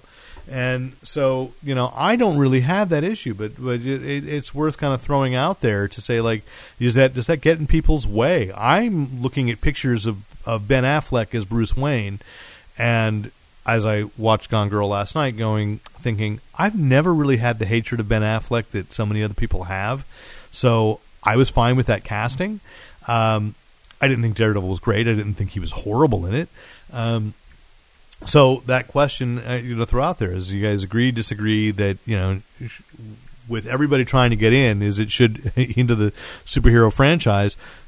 Except apparently, whoever's up for Doctor Strange, because they have named so many people. They've been talking to Jared Leto. They've been talking. I think they talked to Matthew McConaughey. I think the entire cast of the Dallas Buyers Club, and they talked to Johnny Depp, and they've talked to Joaquin Phoenix, and they've talked to I don't know who else is up there. Yeah, but I've seen like 8 or 9 different names listed as they're on the short list. Ewan McGregor. But he's Obi-Wan Kenobi, and you know, and Disney wants him to be this. They're talking about an Obi-Wan Kenobi trilogy, so he might be wrapped up with that. I don't know.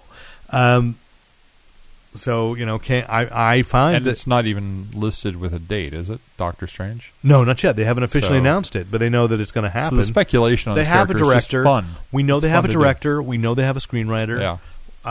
We don't know when the release date is, but we know there's going to be. And I want to say with DC, with Warner Brothers, I'm going to give them this. By having announced the Cyborg solo film, it was a brilliant move because, even though it was a surprise to Ray Fisher, because even if it comes out late, that's finally the DC Comics slate one-ups the Marvel universe with a person of color carrying the film, yeah. Because they have said for years, oh yeah, there's going to be a Black Panther movie. It's going to be. They've never confirmed it. Yeah. They've never talked to anybody.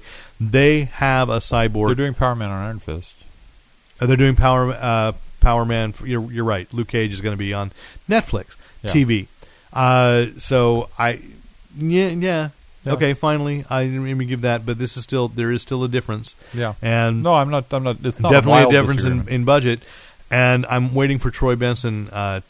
He texted me a fantastic point as to why Cyborg is getting the focus, and I said, "Can I print that?" And he said, "No, I want to write it better." So I'm waiting for an article from Troy Benson, which really points out exactly why. I don't want to spoil it right now, but look for it on Fanboy Planet. Why Cyborg is being pushed. So hard. Did you read the funny bit? Did you read Original Sins at all? Yeah. Did you read the one where they had all the little one-page interview and one-panel interviews with everyone? Yes. And you get to Luke Cage who says, "I really don't like sweets, and I'm not very fond of Christmas." Yeah. So anyway, so that's been all the movie stuff, and then Marvel released some stuff on Daredevil, and I gotta say, damn it. It better not. The picture they released of Charlie Cox as Daredevil in costume had better not be the final costume, because what people are not again the short memories. What was that thing I was taunting you with about? Oh, that Jonah Hex existed as a movie, Rick. Yeah. Now this is the same thing. In the 80s, there was a TV movie called The Trial of the Incredible Hulk, starring Lou Ferrigno and teen heartthrob singer Rex Smith as Matt Murdock. By the way, Rex Smith was very good as Matt Murdock in that television film. Yeah. And he wasn't bad as Daredevil. There was Thor in that movie, too. No, it's a different movie. Oh, that's right. That's The Return of the Incredible Hulk. It was Thor. That was Thor, right? That was Thor. It was totally different. Yes. Eric... what's his name? It's Caveman Thor. Eric Masterson. Eric Masterson, who's on Good Luck Charlie on the Disney Channel. I get that confused because I think I've seen them bundled together. Oh, they are all. Oh, you saw all three movies because there's also the Death of the Incredible Hulk. They're sold together as one DVD. Yeah. But anyway, that the complaint that's Eric Kramer is what is Eric Alan Kramer, right? That's it. Not Eric Masterson. Not Eric Masterson. That's Thunderstrike. Yes. Okay. That in the 80s, Stan Lee complained about the Daredevil costume, which was, it was black, and it was very clear that he was blind because they had no eye holes whatsoever. And people have argued and so Stan Lee said this, like, they wouldn't listen to him, blah, blah, blah. They released a photo at New York Comic Con, which is now based on, they did art that was based on Frank Miller's take, and arguably iconic. If there is an iconic run on Daredevil, there are three iconic runs. But it begins with Frank Miller. I would also argue Brian Michael Bendis' run. Okay, half iconic Kevin Smith because it got people interested in him again, but it's really Brian Michael Bendis' run that did it. And Mark Waid's run right now is really good. It's really iconic. Frank Miller. It's really Frank Miller is the first one. And that he had done a version of Daredevil that was black. It was kind of like the early days. So I'm hoping that's why it can change, because the photo they released was of Charlie Cox in a black suit where it's clear he has no eye holes. It's a ninja suit. It's a ninja suit, but it doesn't even have the horns, does it? So it's the ninja suit. I don't think so. It was just like a do rag. Yeah. So, but he has no eye holes, and the argument has been, it's like, well, you know, Daredevil's blind. I'm like, yeah, but that was an artistic license that he had eye holes that were colored red to match the rest of his suit. Right. You know, it wasn't, because it was a plot point. It was even an issue of What If, where it was like, what if the world knew Daredevil was blind? They don't know. And if you're walking around in a costume in which no one can see your eyes, they might think you can't see. So I'm really hoping that's not the case, you know. And we don't know. You mentioned Luke Cage coming on Netflix. They're not that advanced yet. They just say, you know, they released the first image. I'm hoping that's a cool thing. Still not really sure how it will tie into the larger Marvel universe, which is the torch being carried, the banner being carried by Agents of S.H.I.E.L.D., which Rick is not caught up with. Because he was at possibly the most fun convention that I could go to, and I couldn't. But next year, maybe. Yeah. I got chocolate wrapped in Doc Savage. So, Agents of S.H.I.E.L.D. introduced Mockingbird last night. That's not a spoiler. It's been treated, and they did the picture. Yeah. She wasn't in the costume last night, but she will be. You know, and I saw one thing saying, well, doesn't she look a lot like Black Canary? And then somebody put a photo and said, actually, she looks a lot like Mockingbird, who does look a lot like Black Canary, who she is essentially Marvel's version. But again, well, they didn't beat her to it because DC to it, because Arrow has had Black Canary. She has, yeah. So, and Smallville had Black Canary, though I didn't like their version of it. And actually, and people forget about this show, but I've been reminded a couple times, Birds of Prey had Black Canary. So true. Two Black Canaries, as does Arrow. So anyway, you know, this is the golden age of television. Forget about the movies for a minute. It's like the fact that I can go on Monday night is Gotham. Again, it's just heaven. Tuesday night is The Flash and Agents of S.H.I.E.L.D. Yeah. I recorded them last night. I actually prevailed upon the forces of abuse. Said, look, I'm recording these so that when you're done watching The Voice, I'm going to stay up, and I'm going to watch The Flash and Agents of S.H.I.E.L.D. Yay. Yeah. And if I were caught up, I'd be watching Arrow tonight. And then on Friday, I'll get to watch Constantine.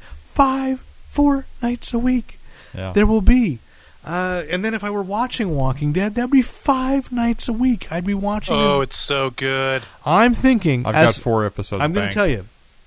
I've been thinking that as... I told Rick before the podcast started that I just decided, look, I haven't watched American Horror Story seasons 2 and 3. It's an anthology.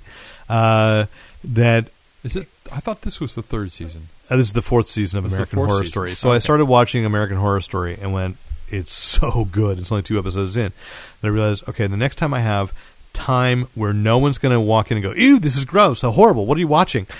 That I will start with the current season of Walking Dead, because I already know essentially what's happened. Yeah. But what I don't know is how they get out of Terminus. I just know that they will, because obviously they have to. But at Comic-Con this summer, everything was Terminus, Terminus, Terminus. They had a barbecue place across the street from the convention center. And so it's like, okay, I can start there. I'm fine. I don't have to go through season 2. Everybody told me it was boring anyway, except for like 2 or 3 good minutes. And so, you know, and then that was truly one of the things that stopped me, is you guys were like saying, it's really not good. I'm like, well, why should I? I mean, look, I put myself through the Flash Gordon Wars of, 2008 or whatever year that movie came out. You survived. Whatever that series was. You were rescued. And this weekend I went through Intruders on BBC America, which was not as bad as Flash Gordon. But actually, it would have been livened up by the presence of somebody in a leather jacket going, ha-ha, ha-ha. So I may watch Walking Dead, but I realized that 5 nights a week. And then in December, if I can figure out how to get it, I guess I can get it, because it's the PlayStation Network, the PS Network, Sony Network is going to have Powers. So, was that me? I think it was Nate blowing. That was Nate. Mic. Okay, Brian Michael Bendis' Powers is going to be there. So what do you have to do? Do you have to sign up for something, or is it a subscriber? If you're on the PSN, yeah. Well, I've got a PlayStation over there. I can't remember when I booted it up last. So I can use that. Yeah, you can watch it through that. I don't know if they're going to offer it, and if you can wait long enough, I'm sure it'll come on DVD. Come on DVD, sure. But I like Powers. Yeah. I mean, I'm not so keen on who they cast as Walker. Yeah. It's okay. It's a different thing. It's a different animal. I just don't like that. It's Charlton Copley, and to me, he was the worst part of Maleficent. I really did. And I think part of it was I didn't like the way the character was written. But was the king? He was the king. Yeah. I didn't like him. Yeah. And but I thought he was great in District 9. So mm-hmm. And I haven't seen A-Team. Maybe he was good in that. I don't know. And I haven't watched Elysium. So who knows? But the reality is that it's like 6 or 7. When you're going to get Lucifer, you're going to get Agent Carter. You got S.H.I.E.L.D. Everybody's looking for Supergirl's going to CBS trying to develop Supergirl. Is that anywhere near? No, that's vapor right now. But that's going to and I would hope that it's somehow in some kind of continuity, because if you play Supergirl apart from everybody else, that's just why would you have a Supergirl if there's no Superman, right? So we'll see. I've been enjoying Gotham, although I see that both Gotham and The Flash are doing something that I feel is maybe this is the hell of what network television has to do right now, as they're desperately going, are we still relevant? Is that I think they're just burning through plot so fast compared to the way they used to. Like, you know. Oh, you mean as far as, yeah, disclosure is a lot faster now. Yeah, the Gotham is like, you know, Bruce Wayne's going to be Batman by the time he's 14. Did you read the crazy-ass theory that the Penguin is the Joker? Yeah. That's a crazy-ass theory. Yeah. I don't buy it. I don't buy it. He's to the Penguin. It would be a terrific reveal at the end of the season, though. Then who's going to be the Penguin? I don't know. Then some stand-up comic goes, well, I'll be the Penguin. I'll be the Penguin. Wah! Sure. You know, so I'm okay with Gotham's goofy, but there's not a one of them that I don't like. You know, like S.H.I.E.L.D. got better. I don't want to, you know, you've already seen at one point Kyle MacLachlan as Sky's father on S.H.I.E.L.D. Right. And then, you know, Lon asked me tonight and said, well, who do you think he's supposed to be? There's a spoiler picture of him, too, with blood all over his front and stuff. It's not really yeah. Oh, I mean, because I saw it. It's not particularly a spoiler.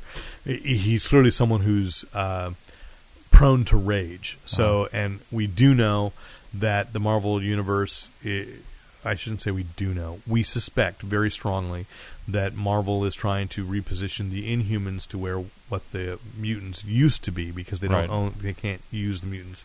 Which I also heard Fox is trying to develop an X-Men related TV series too. So if that all comes to fruition, good Lord. We're in the age of comics. I never thought I'd live to see the day that I could just watch comic book shows all the time. And then if they're not from comic books, they're making comic books out of them. So like last week, Boom released, or it was IDW. No, Boom released Sleepy Hollow, which I love, which should have been a comic book anyway. And the comic book wasn't really as good because it's already a TV series. You know, that's my problem. IDW released Edward Scissorhands today, so I bought it because I had to know. You know, but everything is we're back to, like, remember the '60s when Gold Key would adapt everything. It's like it's happening. Yeah. It's all everything's going into comics again. Only better quality. Than and we're Gold coming. Key was doing. And we're except for the art. You know, the covers were always great. And I don't even know if this artist is still alive, but the covers were great. The artist who did a lot of the live action adaptation stuff for Gold Key, and I think he did a lot of the Space Family Robinson, Dan Spiegel. Okay. I don't know if he's still alive, but he's one of those guys that that is just there was just a solidness to his, a consistency to his work. You know, that I really, really liked, and he sticks in my mind because again I had the big little book of Major Matt Mason, the only kind of transmedia thing for Major Matt Mason at that time was illustrated by Dan Spiegel, and I must have read and reread that thing, you know, a dozen times at least. And you know, so it's just a solid artist. And like I said, I don't know if he's still alive, but he's one of those guys I'd like to see have a renaissance or rediscovery, even if he's passed, an acknowledgement. Mark Vanier talks about him a lot because they did a lot of stuff with. They did Crossfire and DN Agents, or I think it was just Crossfire in the DN Agents crossover with it, but it was a different artist, Will Mignot, I think, for Eclipse in the 80s, or Pacific Comics. Can't remember which imprint. I think DN Agents was Eclipse. Okay, so then so was Crossfire, and but you know, great artist who's just kind of overlooked right now, and I think it's time to bring him back. He did a lot of Scooby Doo's too. So anyway. We're in a great time, and we've said that enough. And who's, you know, what's next? I don't know. Dan Spiegel still lives. He's 93 years old. God bless him. You know, really, somebody should do a nice collection of some really cool Dan Spiegel stuff. So, Age of Ultron? Yes. Oh, we didn't even talk about it. I'm sorry. Yeah, I was going to go back to that. Yeah, apparently, we were going to say, at the end of S.H.I.E.L.D., you know, we got an email last night, or yesterday afternoon, all the media outlets that said, stay tuned, you know, at the end of, you know, because you know how when S.H.I.E.L.D. first came out, Marvel said, like, you know, every episode's going to have this little gimme. And it's like, they've really not lived it. If S.H.I.E.L.D. in the last few episodes has failed at anything, that has been it. Like, there has not been any, like, what? In the last minute. Yeah. But so they promised there's going to be a special announcement at the end. And the announcement was, like, and I was watching it at, like, at 11 o'clock at night, and then I fell asleep. And I rewatched because I was like, okay, I want to make sure I see the very end. Right. And the very end is just like, said, stay tuned next week. More Ovaltine. What a ripoff. A crummy commercial? A crummy commercial for a crummy commercial? Because that's what it was. It was a crummy commercial for a crummy commercial of saying, next week we're going to show the Age of Ultron trailer. Well, today, it leaked online anyway, and then Marvel tweeted, darn Hydra. And shortly before the podcast, they actually tweeted, "Damn it, Hydra!" Damn it, Hydra. Okay, I'm sorry. I this is a family podcast. I don't know. I didn't actually see the original. It was quoted to me, and so then they actually officially released the trailer for Avengers: Age of Ultron. What does this have to do with television? Well, I still believe 10% of the country won't watch it on the internet. They'll watch it at the end of Agents of S.H.I.E.L.D., which is not actually doing that well in the ratings, which is a shame because it's really so much better this year than it was last year at this time. So we saw it. We saw it. It is glorious. The television crossovers that, of course, Ultron is played by James Spader, who some of us remember as Robert Downey Jr.'s best frenemy in a series of teen sex comedies and dramedies of the 80s, and now they are father and creation in the Avengers film. But he's also the lead of The Blacklist, and Lord, that trailer is so creepy. And so I don't know how much of the plot has already been exposed. But because I've been avoiding stuff on this, right? So, well, why don't you give it the bad Rick reading? So my read on it is that somehow Ultron has evolved as an AI in Stark's armor, and is basically jumping around to different versions. So that's what the Hulkbuster fighting the Hulk is all about, and I think it's brilliant. The one thing that I loved was it starts off, I guess the armor is kind of walking, kind of like a zombie-like across. Because it also looks incomplete. It looks beaten to hell. Somehow it must have attacked and been beaten down. Yeah, and then it got up, and there must be some kind of expose that I'm Ultron or I'm here to take you all down or whatever. The mask, Tony's mask, is fractured by battle damage such that you've got the nascent Ultron smile in there with jagged edges that looks like the Joker smile, only lit up from inside and cybernetic. Well, which is Ultron's smile has always been that way. Ultron's smile is always kind of angular and almost like the Predator mouth from Predator. Yeah. What's that movie where he's a newspaper man and his name is Kane? Citizen Kane. No, that's not it. Yeah. Anthony Perkins plays a psycho. What's the name of that movie? Yeah, the Well, Predator 2, that was it. Oh yeah, okay. The idea Singing in the Rain. The idea that he can jump, he's going to be jumping back and forth. That for me makes kind of the Age of Ultron aspect of it, where it's a bigger threat than just Ultron. Well, you get to go through to Mark V or whatever, you get to see his evolution, which played out over many years.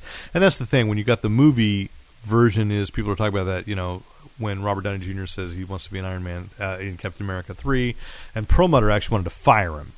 And Kevin Feige said, no, please, they had apparently Feige stood up to Perlmutter and said, no, we need to make him a crucial part because, yes, he is going to age out of the role. And as was said, I think this is all one long story. Yeah. And it's definitely all long. And so the difference is it's not going to be an endless franchise in the way that James Bond has been. Right. Eventually, the Marvel Universe is going to have to reboot because eventually somebody new is going to be in power of Marvel Studios. But while Feige's here, this is his vision. It's going to go all the way through. And they said that if that's still true about that 2028, that chart that goes that far, that's going to take us beyond. They don't need Iron Man anymore. Saturday Night Live proved that. That's true. We would watch Fancy Ghosts in 2027. We don't need it. I want to see, because that's what I want to see in comics. But you can't, because it's a franchise you got to sell to my son and my son's son someday. This is not an announcement because he's only 10. Well, think about this. 2028, your son will be 24, 25 years old. Right. Potentially. What are you doing to potentially me? He'll have a kid of his own. Not at that point. No. I'm not going to let him. No, because he's still going to be dead up to his eyeballs for college. Thanks. Okay. No, I mean, I don't know. But it's a long. I'm just saying. But at 24, 25, he's not going to have a kid of his own to watch the movies with. He's going to have a kid of his own to buy the Fisher-Price toy for. Exactly. Okay, nothing older than that. You're a stern grandfather. No, the kid's going to be like two at most. I'm not saying, at that point he's got to get his 60-room mansion that I have hanging over my bed. He promised that, and I get to live there. Dad's going to be well taken care of. Okay. That's the promise. So, then it's time for a reboot. That it's a generational thing. Get through this whole thing. Because at the moment, and I know other people can do it. Somebody else could play Tony Stark. But I'm not ready to see somebody else play Tony Stark. I would rather see Tony Stark's story come to an end.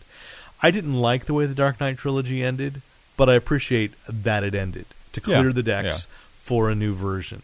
And that's what the Marvel... Well, except for the fact that they're going to completely redo the whole origin again. Yeah. That we've seen a million times. Of Batman? No, they're not. So... Oh, they will. I don't think they will. I mean, that's what Gotham is. There's the bet. No, but that's what Gotham is. And you don't think they'll have any flashback at all to his origin? Well, they can have a flashback just the way Tim Burton did. Okay. I'm not necessarily saying that they're going to redo it with Affleck, but it's coming way too soon because maybe. Just like Amazing Spider-Man, there was no need to redo the entire thing. Well, let's be honest, with Batman 66, you realize, again, it's that great trivia question. When was Batman's origin first actually portrayed on in somewhere other than comics? Not in Batman 66, that's for sure. No, but in the proof of concept film, he does get to make a reference to his parents having died. But no, it's not. I mean, if you count the Tim Burton film, no, the serial Challenge of the Super Friends. Oh my. There's an episode.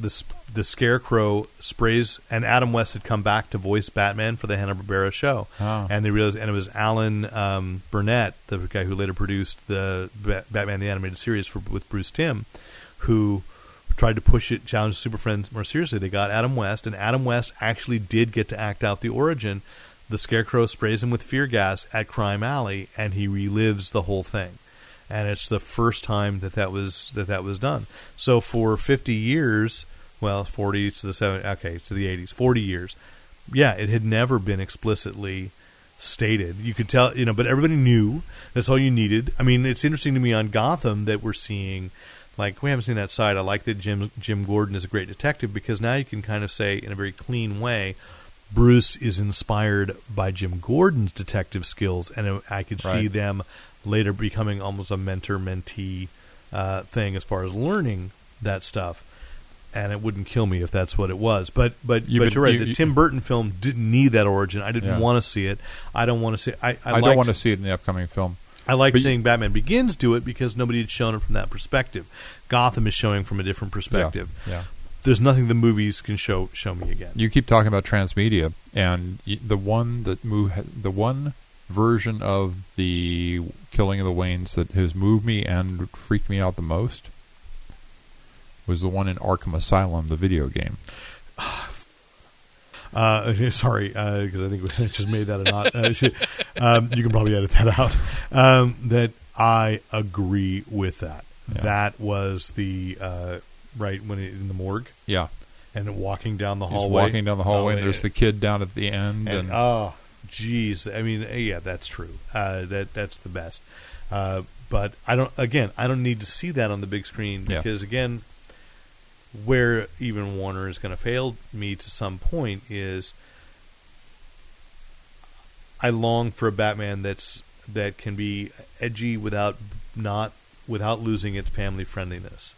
And we're still at that point. I don't think Luke has watched The Dark Knight and I don't care to watch The Dark Knight Rises again, because it's just too dark, and yet you're happy to sell me the toys, and that's and I mean we've had that. I mean we'll have a little side, that Toys R Us had to stop selling Breaking Bad toys, and I'm gonna be really controversial here and say I completely people are going like, well, you just, you know, if your kid's interested in Breaking Bad toys, you're not doing your job as a parent. And I'm like, okay. Kids always go for the bad stuff. Look, yeah. Toys R Us. It's a big balloony logo with a giraffe. It's a toy store. And I know that we are a generation that have not given up our toys. And I'm not saying the Breaking Bad toys aren't cool. And I'm not saying the Walking Dead toys aren't cool and the Resident Evil toys weren't cool. And they said, and Toys R Us's argument was, well, it's in the adult collectible aisle. Well, let me tell you something. I go through those action figures looking for Captain Action, see if there's new costumes, and see what Marvel's released and what DC's released. There is nothing that sets that aisle apart as the adult, and I use my air quotes, the adult collectible section, because there are kids playing there anyway. Other than that's what they are. Yeah. Kids don't know that. And so, and yes, I agree. Look, you got to exert as a parent and say, no, you can't buy this toy. I get that. I agree with that. But it's still Toys R Us. And it's weird to have that conversation with your kid. And I know Toys R Us has been a long time selling stuff for adults, especially with video games. And, you know, they got to stay in business. But they've agreed to pull Breaking Bad toys from the shelves. What was the I disagree with the actor. No, I know. I say I know. I'm going to be. I know I'm controversial, but when Baby Costa's born, you might feel differently. What was the actor's name who played? No, I will not. The lead on Breaking Bad, Bryan Cranston. So Bryan Cranston's quote was, "I burned my angry Florida mother action figure." Yeah, in protest. That was funny. No, but the thing is that really, for somebody who wants a Breaking Bad action figure, there's plenty of other places to go. Sure. Walk into your damn Hot Topic. Walk into your Spencer's or your... Well, the thing is, that was a product that was offered to Toys R Us by the manufacturer. Yeah. Toys R Us were the ones that decided to stock it. I agree with that. Yeah. And so Toys R Us, if anyone is in breach here of a public trust, and if they decided right, I'm not mad at whoever. I don't know who made the Asylum toys. Maybe he's doing the Breaking Bad, or McFarlane. Is McFarlane doing the Breaking Bad toys, Nate? No, I don't think so. McFarlane. I think I've seen there. It didn't look good enough to be Mezco, something like that. Yeah. Regardless, you know, I'm not blaming the company that made the toy. Toys R Us, and the other thing is, Toys R Us has the right to say, you know, all right, fine. They've made a stand. They've still carried the Kevin Keller comic book. They've still, you know, they're selling a lot of stuff that I realize, like the 1 Million Moms don't find. Mezco. It is Mezco. Okay, so, but I understand when a toy is clearly not appropriate for any child. Right. I don't object when Toys R Us says, okay, it's not going to hurt us, we're not going to carry it. So that's fine. They're correcting their own action. Right. And so, but I know there's a lot of people complaining about it, and Nate disagrees with me, and if you disagree with me listening, write in to editor@fanboyplanet.com.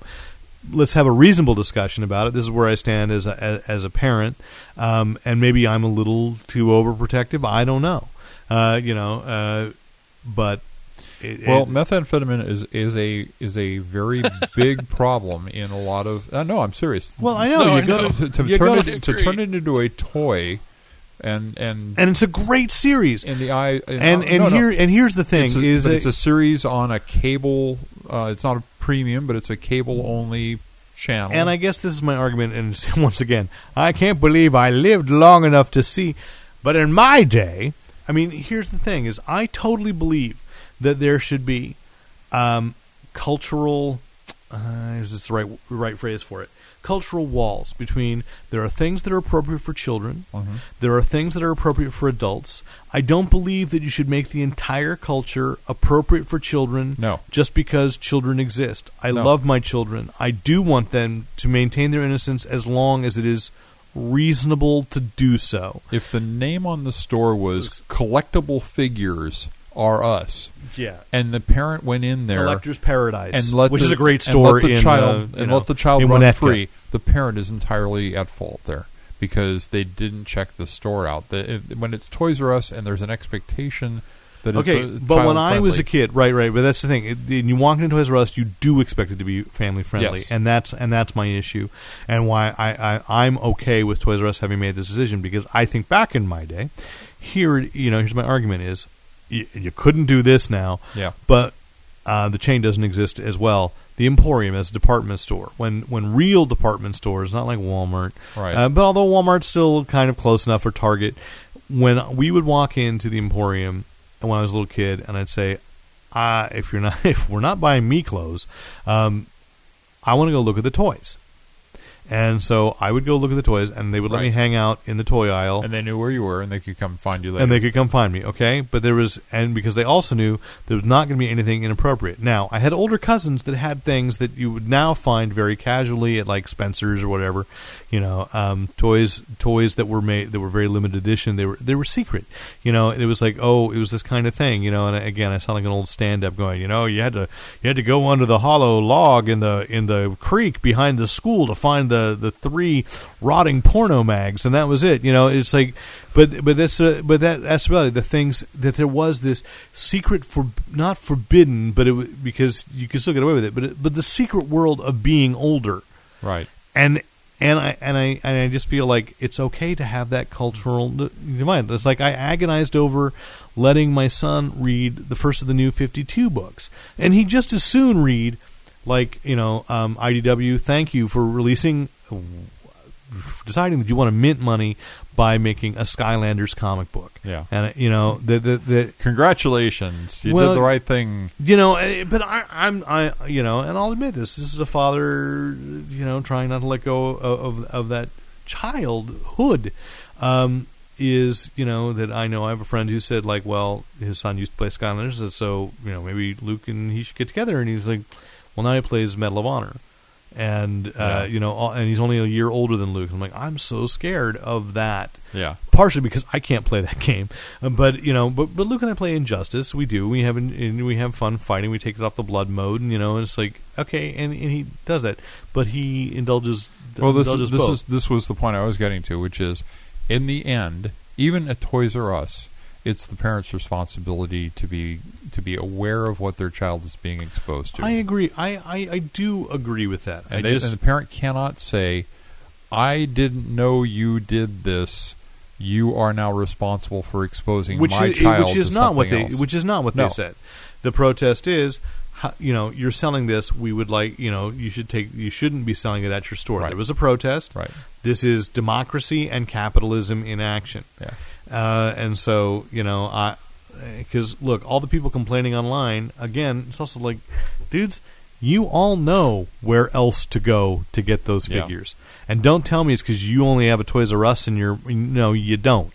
Because Toys R Us there aren't that many.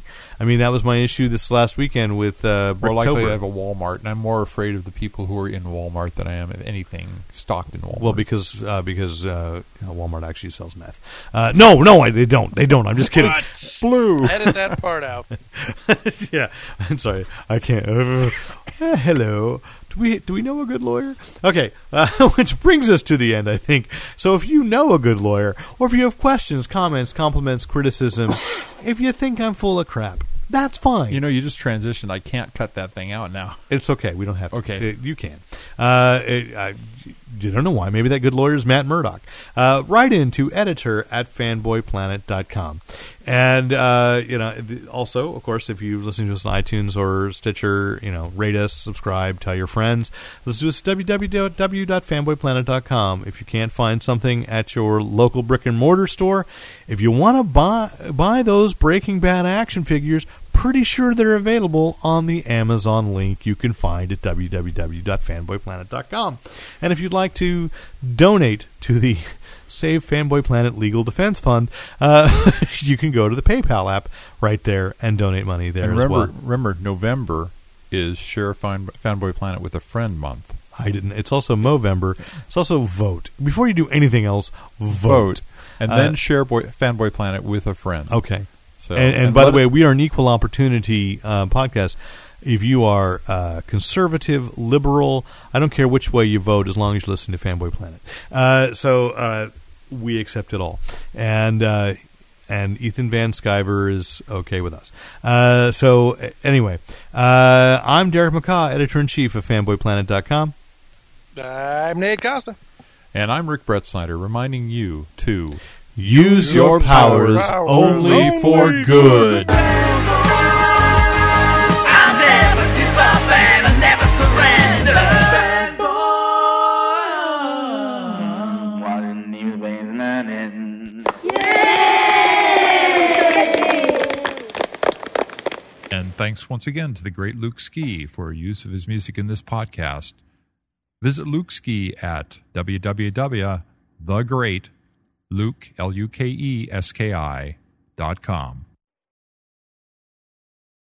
power of brains compels you.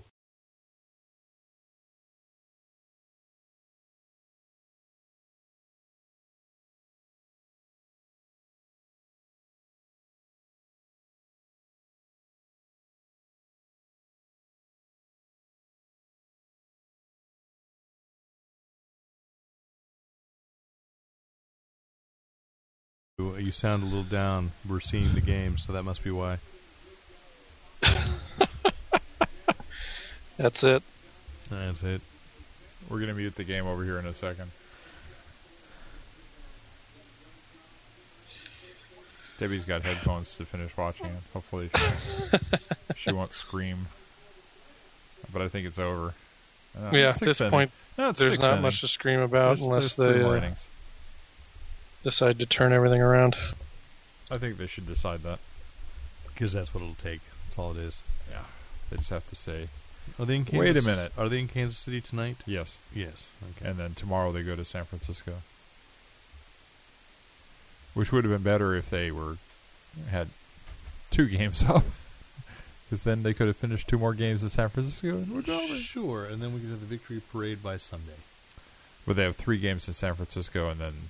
the final two. Well, no, but if they had two games up, yeah, they could just be done this weekend and free us all up. Exactly. Yeah. That's what I'm saying. That's all I'm saying. How you doing, Nate? Good. How was dinner? Dinner was tasty. Yeah, I got to figure out my counter count on that. Derek's trying to calculate the burrito of death that he just consumed. I did. I'm actually, I have... had one of those alien bananas in it. It was a plantain, yeah. So oh, yes. It was delicious. In the burrito? It was a fried plantain. Yes, as the center of the burrito. That was the meat of it. Then whole wheat tortilla, black beans, brown rice, and sour cream and cheese. It was fantastic. A little sweet, a little sour. It was sort of like eating a payday.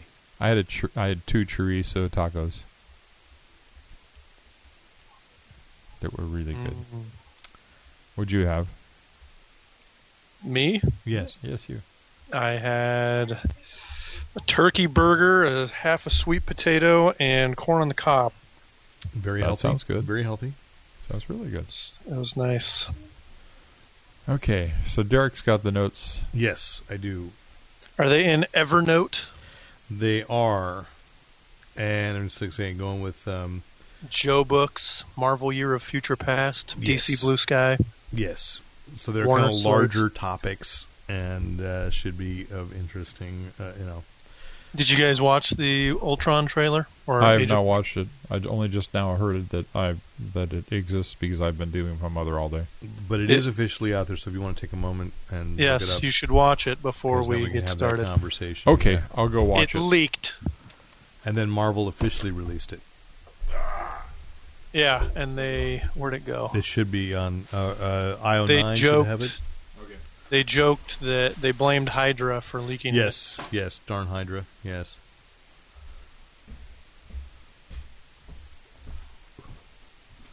I was just irritated about staying up to make sure I watched the end of S.H.I.E.L.D. last night at midnight to see what the big thing. They said, stay tuned for the big announcement. It was and then it was, next week we're going to show. You guys are jerks. What the hell was I going to say? I don't know, but I hear Rick watching it.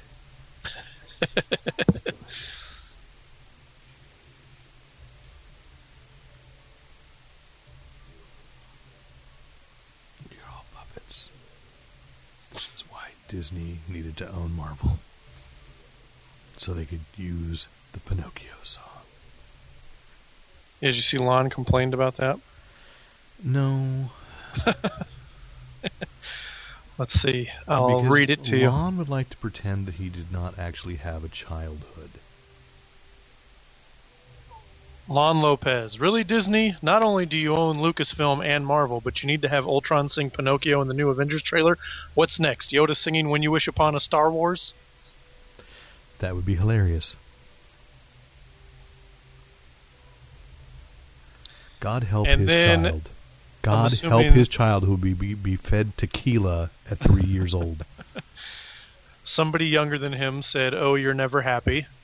And then he responded, "Just wait till Pokemon or Power Rangers or whatever you grew up with gets rebooted and retooled and it sucks more than you know. Oh, wait, your things suck already."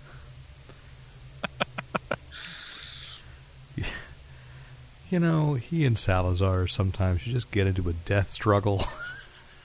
Put him in an arena and see who can be a grumpier old man.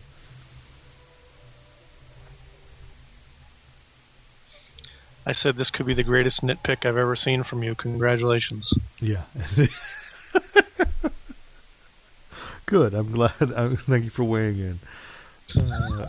That's hilarious. It's true. It is. It's a great, I mean, you know,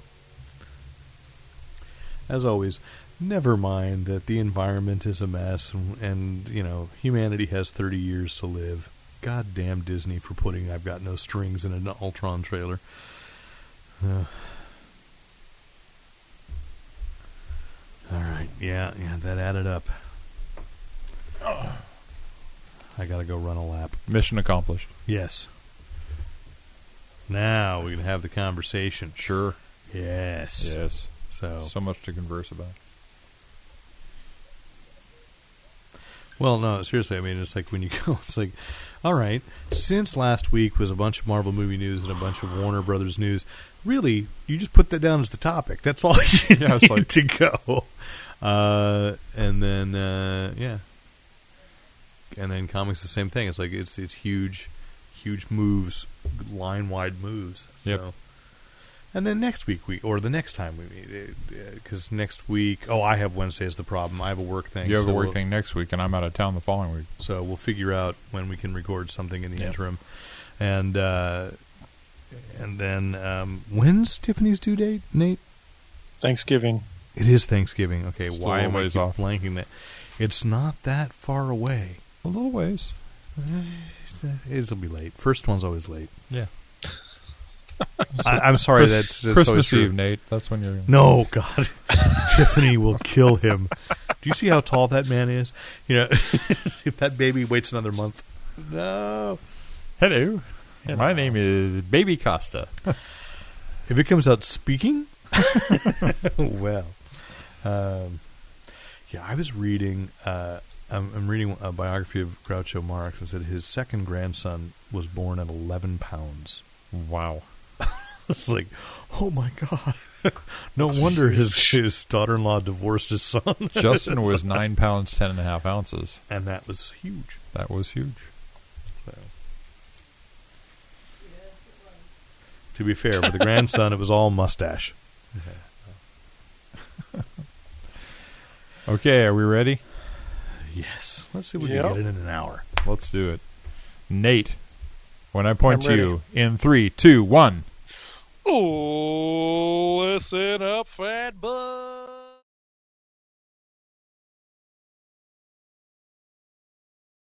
I'm Nate Costa. And I'm Rick Brett Snyder, reminding you to use your powers only for good. It's like having a dog. He has a dog. I don't think Coco is that articulate. Okay. Although she does make her emotions known. I could make my dog. Used to be able to make. If I spoke at a certain pitch and it was next to her, she would howl. Yeah. It was, Coco. I mean, you can tell Coco's got emotions. Yeah. And Nate has emotions too. How are you, Nate? Yeah. Okay. All right. We need to wrap up because I have to go run a midnight errand. Yeah.